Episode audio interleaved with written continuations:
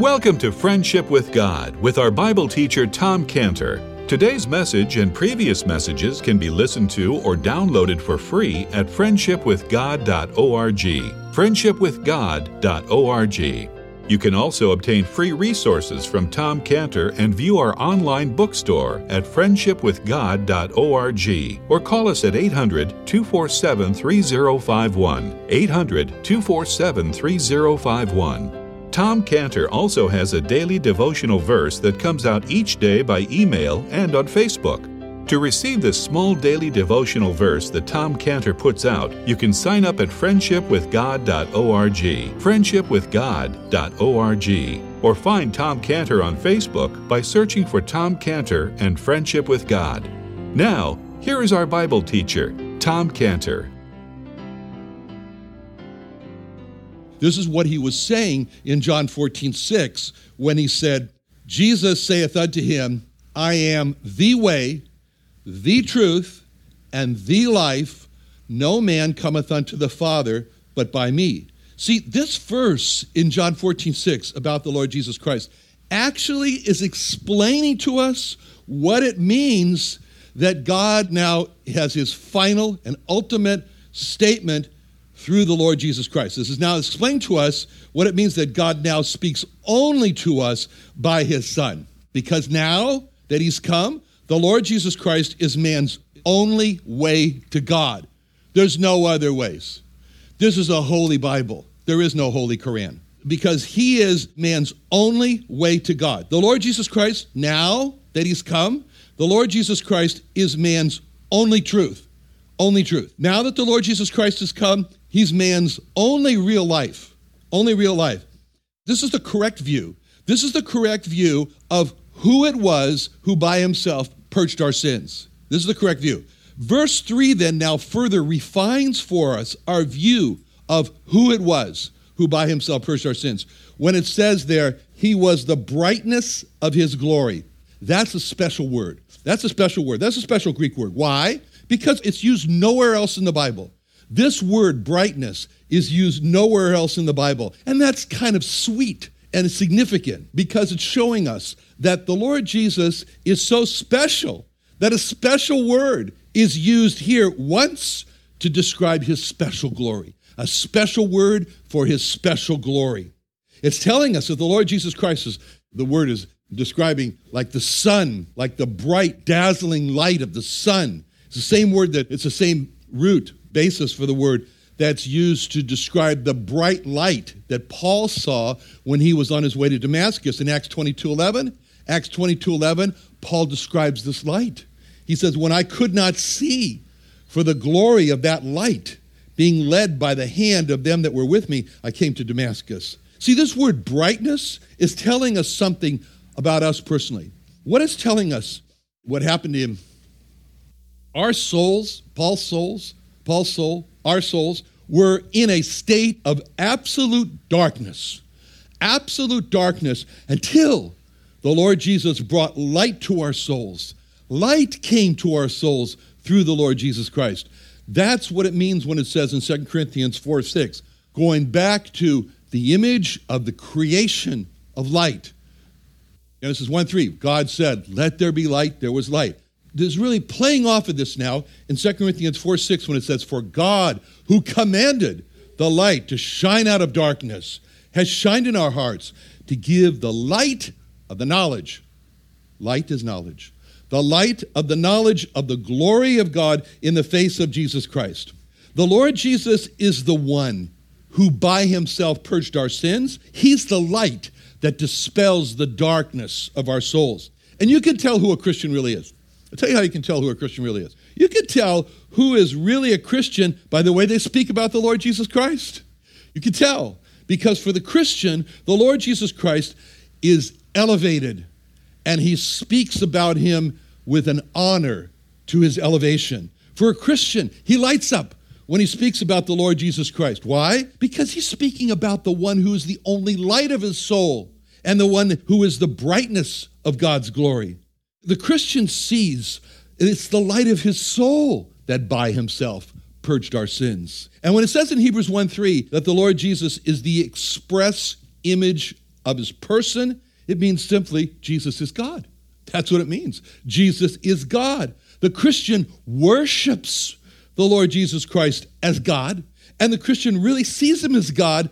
And so he sees some of the things we just sang here were absolutely monumental because the Christian sees it was God who by himself purged our sins. When it says in Hebrews 1 3, the Lord Jesus was upholding all things by the word of his power, it means a Christian worships and adores the Lord Jesus as not only the creator, which he is, but the sustainer of everything. Look at these pictures around this room. These are marvelous pictures taken by my cousin. Marvelous pictures of his creation.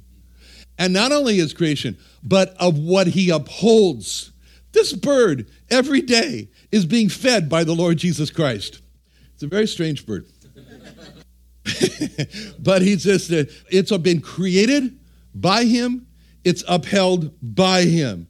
And so the Christian looks at creation, for example, animals, and realizes they're all dependent on him, on the Lord Jesus Christ.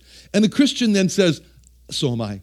I find my all in all, everything I need in the Lord Jesus Christ. The Christian really sees that the Lord Jesus Christ, his creator, the creator of everything, the upholder of everything, he really sees that. And he sees that the one, he says, that's the one who by himself purged our sins.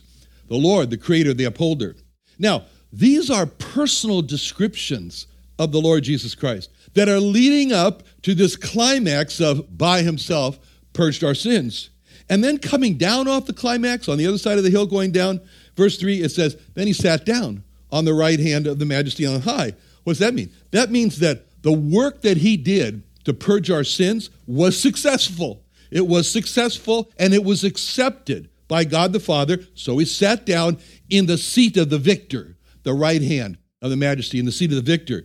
See, the Christian really believes this. The Christian really believes that the Lord Jesus Christ was successful when he by himself purged our sins. And he worships the Lord Jesus Christ for his success in by himself purging our sins. But when Hebrews 1 3 says he had by himself purged our sins, we ask the question what's included in that? What's that mean, he purged our sins? What's included in that? Well, there are three descriptions in the Bible, and the Bible uses these three descriptions here to describe for us what is meant by purged our sins. What is it meant by purged? Our, Okay, first one, first description, very familiar verse, John 129. John 129. John 129 is an account of when John the Baptist first sees the Lord Jesus Christ. And it says, The next day John seeth Jesus coming unto him and saith, Behold, the Lamb of God, which taketh away the sin of the world. That's the first description. Taketh away. Taketh away is the first description of what he did when he by himself purged our sins. When he purged our sins, he took away our sins. Now, that's an interesting word took away, because it's a the Greek word that's translated took away, it really means to lift or to carry away. So the picture here is of the Lord Jesus Christ putting our sins on his back when he had by himself purged our sins, seeing the picture of him carrying our sins away. When it says by himself, it means he purged our sins alone. Alone. You could say it this way by his lonesome, he purged our sins. By all alone, himself. He was alone when he carried our sins, which is the picture that's presented to us in Isaiah 53 4. Isaiah 53 4 uses two words, borne and carried, when it says, Isaiah 53 4, surely he hath borne our griefs and carried our sorrows. Yet we did esteem him stricken, smitten of God, and afflicted. So, this by himself truth that he bore or carried our sins by his lonesome is seen for us when 1 Peter 1 Peter 2:24 1 Peter 2:24 he's expressing this and he says 1 Peter 2:24 who his own self bare our sins in his own body on the tree that we being dead to sins should live unto righteousness by whose stripes you were healed See, this is a repetition here, and repetition for emphasis. In this first peter 2.24 verse. By when it says his own his own his own. See it's emphasizing there. On how personal how personal this is. His own. He was personally involved in bearing our sins. And this is the focus that we're being brought into in hebrews 1 3 hebrews 1 3 1 peter 2.24 these going along with by himself his own has an emphasis on the personalness of it all which I mean, after all, when each one of us sinned, when each one of us sinned, and you all look like really nice people, but God says you all sinned. So, okay, all I can do is believe God. But we all have sinned. All have sinned and come short of the glory of God. I know me, you know you. Each one of us has sinned, and it was so personal.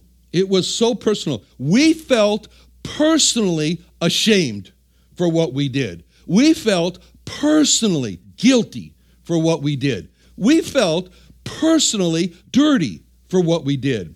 And oftentimes those sins are so personal, we don't want anybody else to know about it. Bible says covering the sins, you won't prosper. But and so we make them secret sins, personal, private, just for, for us. When it says in Hebrews 1 3 that he by himself purged our sins, and then in 1 Peter 1 24, his own, who his own self bare our sins in his own body on the tree, it was so personal to him. Oh, the personalness of all this. Our sins were so personal to us. The purging of our sins was so personal to him. And the purging of our sins by himself is not all that's described as so personal to the Lord Jesus Christ. Because these phrases, by himself, but now we're really honed in on his own, his own. Those two words. Remember, every word important. His own. That's used in Revelation 1 5. Revelation 1 5 speaks about the Lord Jesus Christ as who is the faithful witness and the first begotten of the dead and the prince of the kings of the earth. Again, build up, build up, build up. Now, unto him who loved us and washed us from our sins in his own blood. In his own blood. You know, not only did he purge our sins by himself, but then he washed us from our sins in his own blood. You know, that verse could have been written differently. It could have been written something like, He washed us from our sins. Okay, all right. Oh, but it's not written like that. Because this verse, when it's written, He washed us from our sins in His own blood, those two, those two words, His own, are important because they're emphasizing how personal our cleansing was for Him. Our cleansing from our sins was personal to Him, that He washed us from our sins in His own blood. Very personal. It's very personal when one person washes another person. It's very personal. I know. My wife used to n- never want me to wash her feet because she said her feet were stinky. So she never wanted me to wash her feet. It's personal. It's personal. It's private. Okay, you know, anyway. But the Lord Jesus Christ, it's exactly what he did. Exactly what he did. Sticky feet and all. In John 13, 4, John 13, 4, he riseth from supper, laid aside his garments, took a towel, girded himself, and after that he poured a basin, poured water into a basin, he began to wash the disciples' feet and to wipe them with the towel wherewith he was girded. It was very personal to the Lord Jesus to wash the disciples' feet. He washed them with his own hands, and it was very personal to the Lord Jesus to wash us from our sins. He washed us in his own blood. And we're told why. Why did he do that? Why did he do that? We're told in Titus 2.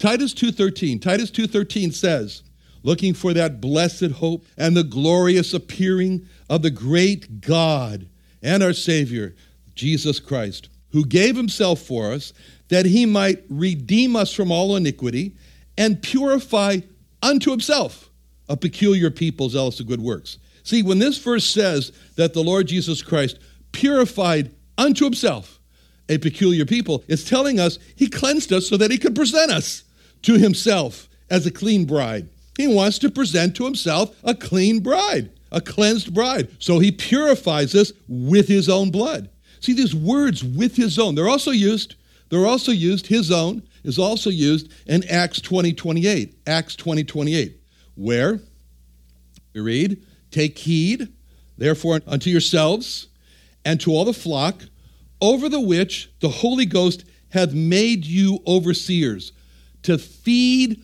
the church of God, which he hath purchased with his own blood. Not only did he himself purge our sins, not only did he wash us from our sins in his own blood, but he purchased us with his own blood.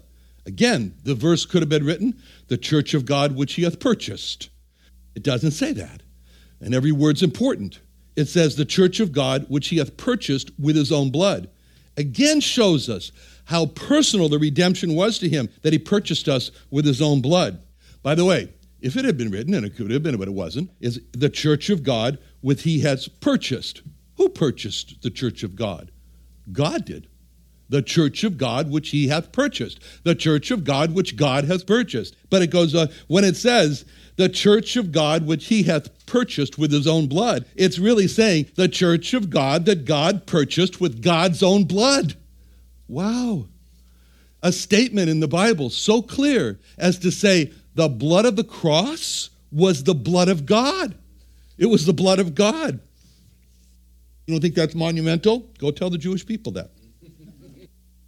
God, God's blood, God's own blood is so precious. It says in 1 Peter 1:18, 1 Peter 1:18, for as much as you know that you were not redeemed with corruptible things, as silver and gold from your vain conversation received by tradition from your fathers, but with the precious blood of Christ, as of a lamb without blemish and without spot. So, the first description of what it means when the Lord Jesus Christ by himself purged our sins is from John 1 29, where it says, He took away, or He carried them away. This is interesting because when it talks about He carried them away, we got to go back and think about Samson. Samson, very colorful character.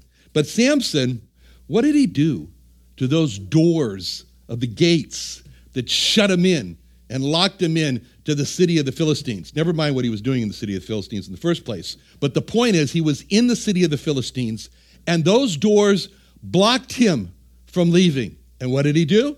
Judges 16:3. Judges 16:3. Samson lay till midnight and arose at midnight and took the doors of the gate of the city and the two posts and went away with them, bar and all, and put them upon his shoulders and carried them up to the top of the hill that's before Hebron. Oh man. So that was something. Anyway, go back. Samson's now in the city. He looks at those doors stand as an obstacle blocking him, and he wants to get out. So what does he do? He takes the doors and the posts that they're attached to, pulls them up out of the ground, and puts them on his shoulders and carries them away. That's a picture of what the Lord Jesus Christ did when he purged our sins, took them away. Just like Samson, the Lord Jesus Christ looked at the sins, our sins, and they stood as an obstacle. They blocked us from coming to him, they blocked us from coming to God. So just like Samson, the Lord Jesus Christ takes our sins, puts them on his shoulders, carries them away. That's what's meant by John 129 when it says, Behold the Lamb of God, which taketh away the sins of the world. That's what's meant in Hebrews 1 3 as part of when he had by himself purged our sins. This is the first description of how personally he purged our sins by carrying them away. Now, the second description of what it meant for the Lord Jesus Christ to purge our sins is found in Colossians 2:14. Colossians 2:14. There we read, that the Lord Jesus Christ, blotting out the handwriting of ordinances that was against us, which was contrary to us, took it out of the way. He took it out of the way, nailing it to his cross. So, this is the second description of what it means when he, by himself, purged our sins. He took it out of the way. You know, when the Bible says here in Colossians 2:14 that he took it out of the way, it's very graphic because again, you know, it's the idea that our sins are standing in the way between us and God. Just like my friend was, he likes to hunt, so he was driving up to Laguna Mountain with his bow and arrow. He does that in the morning, and a big boulder had rolled down on Sunrise Highway there and blocked the way. Big boulder. And he couldn't go forward. The police came by and said, Well, you're lucky. The other car who did go forward in that another boulder rolled on its car. But anyway, here was this boulder in the road. It was an obstacle that needed to be taken out of the way. Out of the way. And we had every desire to come to God, but our sins, like a giant boulder, stood in the road. And we were frustrated because we couldn't move the boulder, we couldn't move the obstacle. And just like we would have had to wait for the big tractor to, tractor to come and take the boulder out of the way, we had to wait for the Lord Jesus to take our sins out of the way. Just like the scene that we see there in the book of Revelation, where no one's able to open the seals of this book. Everybody's waiting in Revelation 5 2, Revelation 5 2, where it says, I saw a strong angel proclaiming with a loud voice, Who's worthy to open the book and to loose the seals thereof? No man in heaven, nor on earth, neither under the earth, was able to open the book, neither to look thereon. And I wept much, because no man was found worthy to open and to read the book, neither to look thereon. And one of the elders saith unto me, Weep not, behold, the lion of the tribe of Judah, the root of David hath prevailed to open the book and to loose the seven seals thereof. So when it came to removing the obstacle of our sins, that was a real weight. Here comes the Lord Jesus Christ, the Lamb of God, the Lion of the tribe of Judah. That's what's meant in Colossians 2:14 when it describes the Lord Jesus Christ took our sins out of the way. But in Colossians 2:14, our sins are called handwriting of ordinances that was against us and that was contrary to us. That's a description of a debt, of a debt. Our sins were debt that we couldn't pay. We couldn't pay this. And in those days, when a debt was paid, they took the bill and they drove a nail through it to indicate, okay, it's been paid. And that's the picture here that our sins stood as a debt that we couldn't pay. And so on the cross, the bill of our sins, all the list, of everything we ever did had a nail driven right through them with a statement paid in full, paid in full. Now, the third description of what it means when it says purged our sins is found in Hebrews 9:26. Hebrews 9:26. Hebrews 9:26 says, "For then must he often have suffered since the foundation of the world, but now once in the end of the world hath he appeared to put away put away sin by the sacrifice of himself. This is the third description of what it means when he purged our sins. It's the words put away, put away. First one is take away, next one is out of the way, now put away.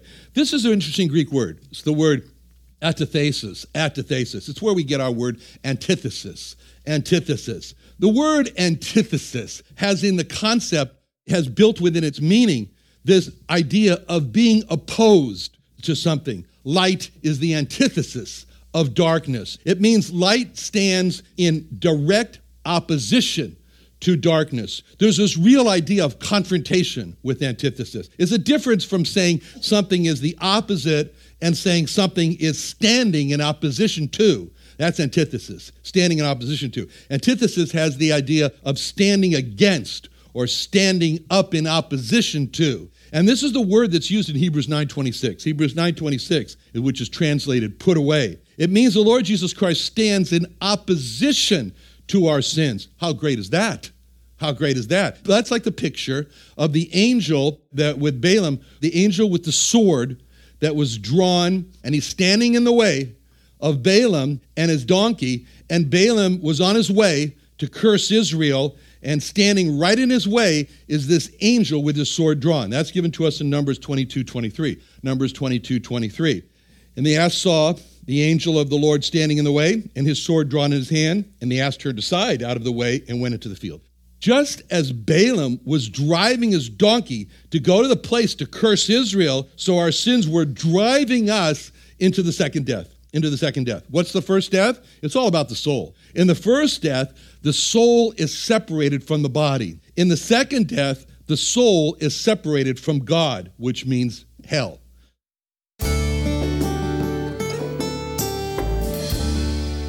Another wonderful day studying the Bible with our Bible teacher Tom Cantor here on Friendship with God. Don't forget that today's message and previous messages can be listened to and downloaded for free at friendshipwithgod.org. Friendshipwithgod.org. You can also go online to find free resources from Tom Cantor and our online bookstore at friendshipwithgod.org. You can also find Tom Cantor on Facebook, and you can also go to friendshipwithgod.org and sign up for his daily devotional. Tom Cantor is also the founder of Israel Restoration Ministries. You can visit that website at israelrestorationministries.org. You can write to Tom Cantor at P.O. Box 711330, P.O. Box 711330, Santee, California. Santee, California 92071. Or email Tom Cantor at tomcantor at friendshipwithgod.org. Tom Cantor at friendshipwithgod.org. Or for more information about Tom Cantor and Friendship with God and Israel Restoration Ministries, call us at 800 247 3051. Doing Sunday nights? Join Friendship with God radio Bible teacher Tom Cantor of the Friendship with God Fellowship Church every Sunday night at 5:30 p.m. at the Creation and Earth History Museum in Santee, California. Watch and listen live around the world to Tom Cantor Sunday evening on YouTube.com by searching for the Friendship with God Fellowship or by going to our homepage at friendshipwithgod.org.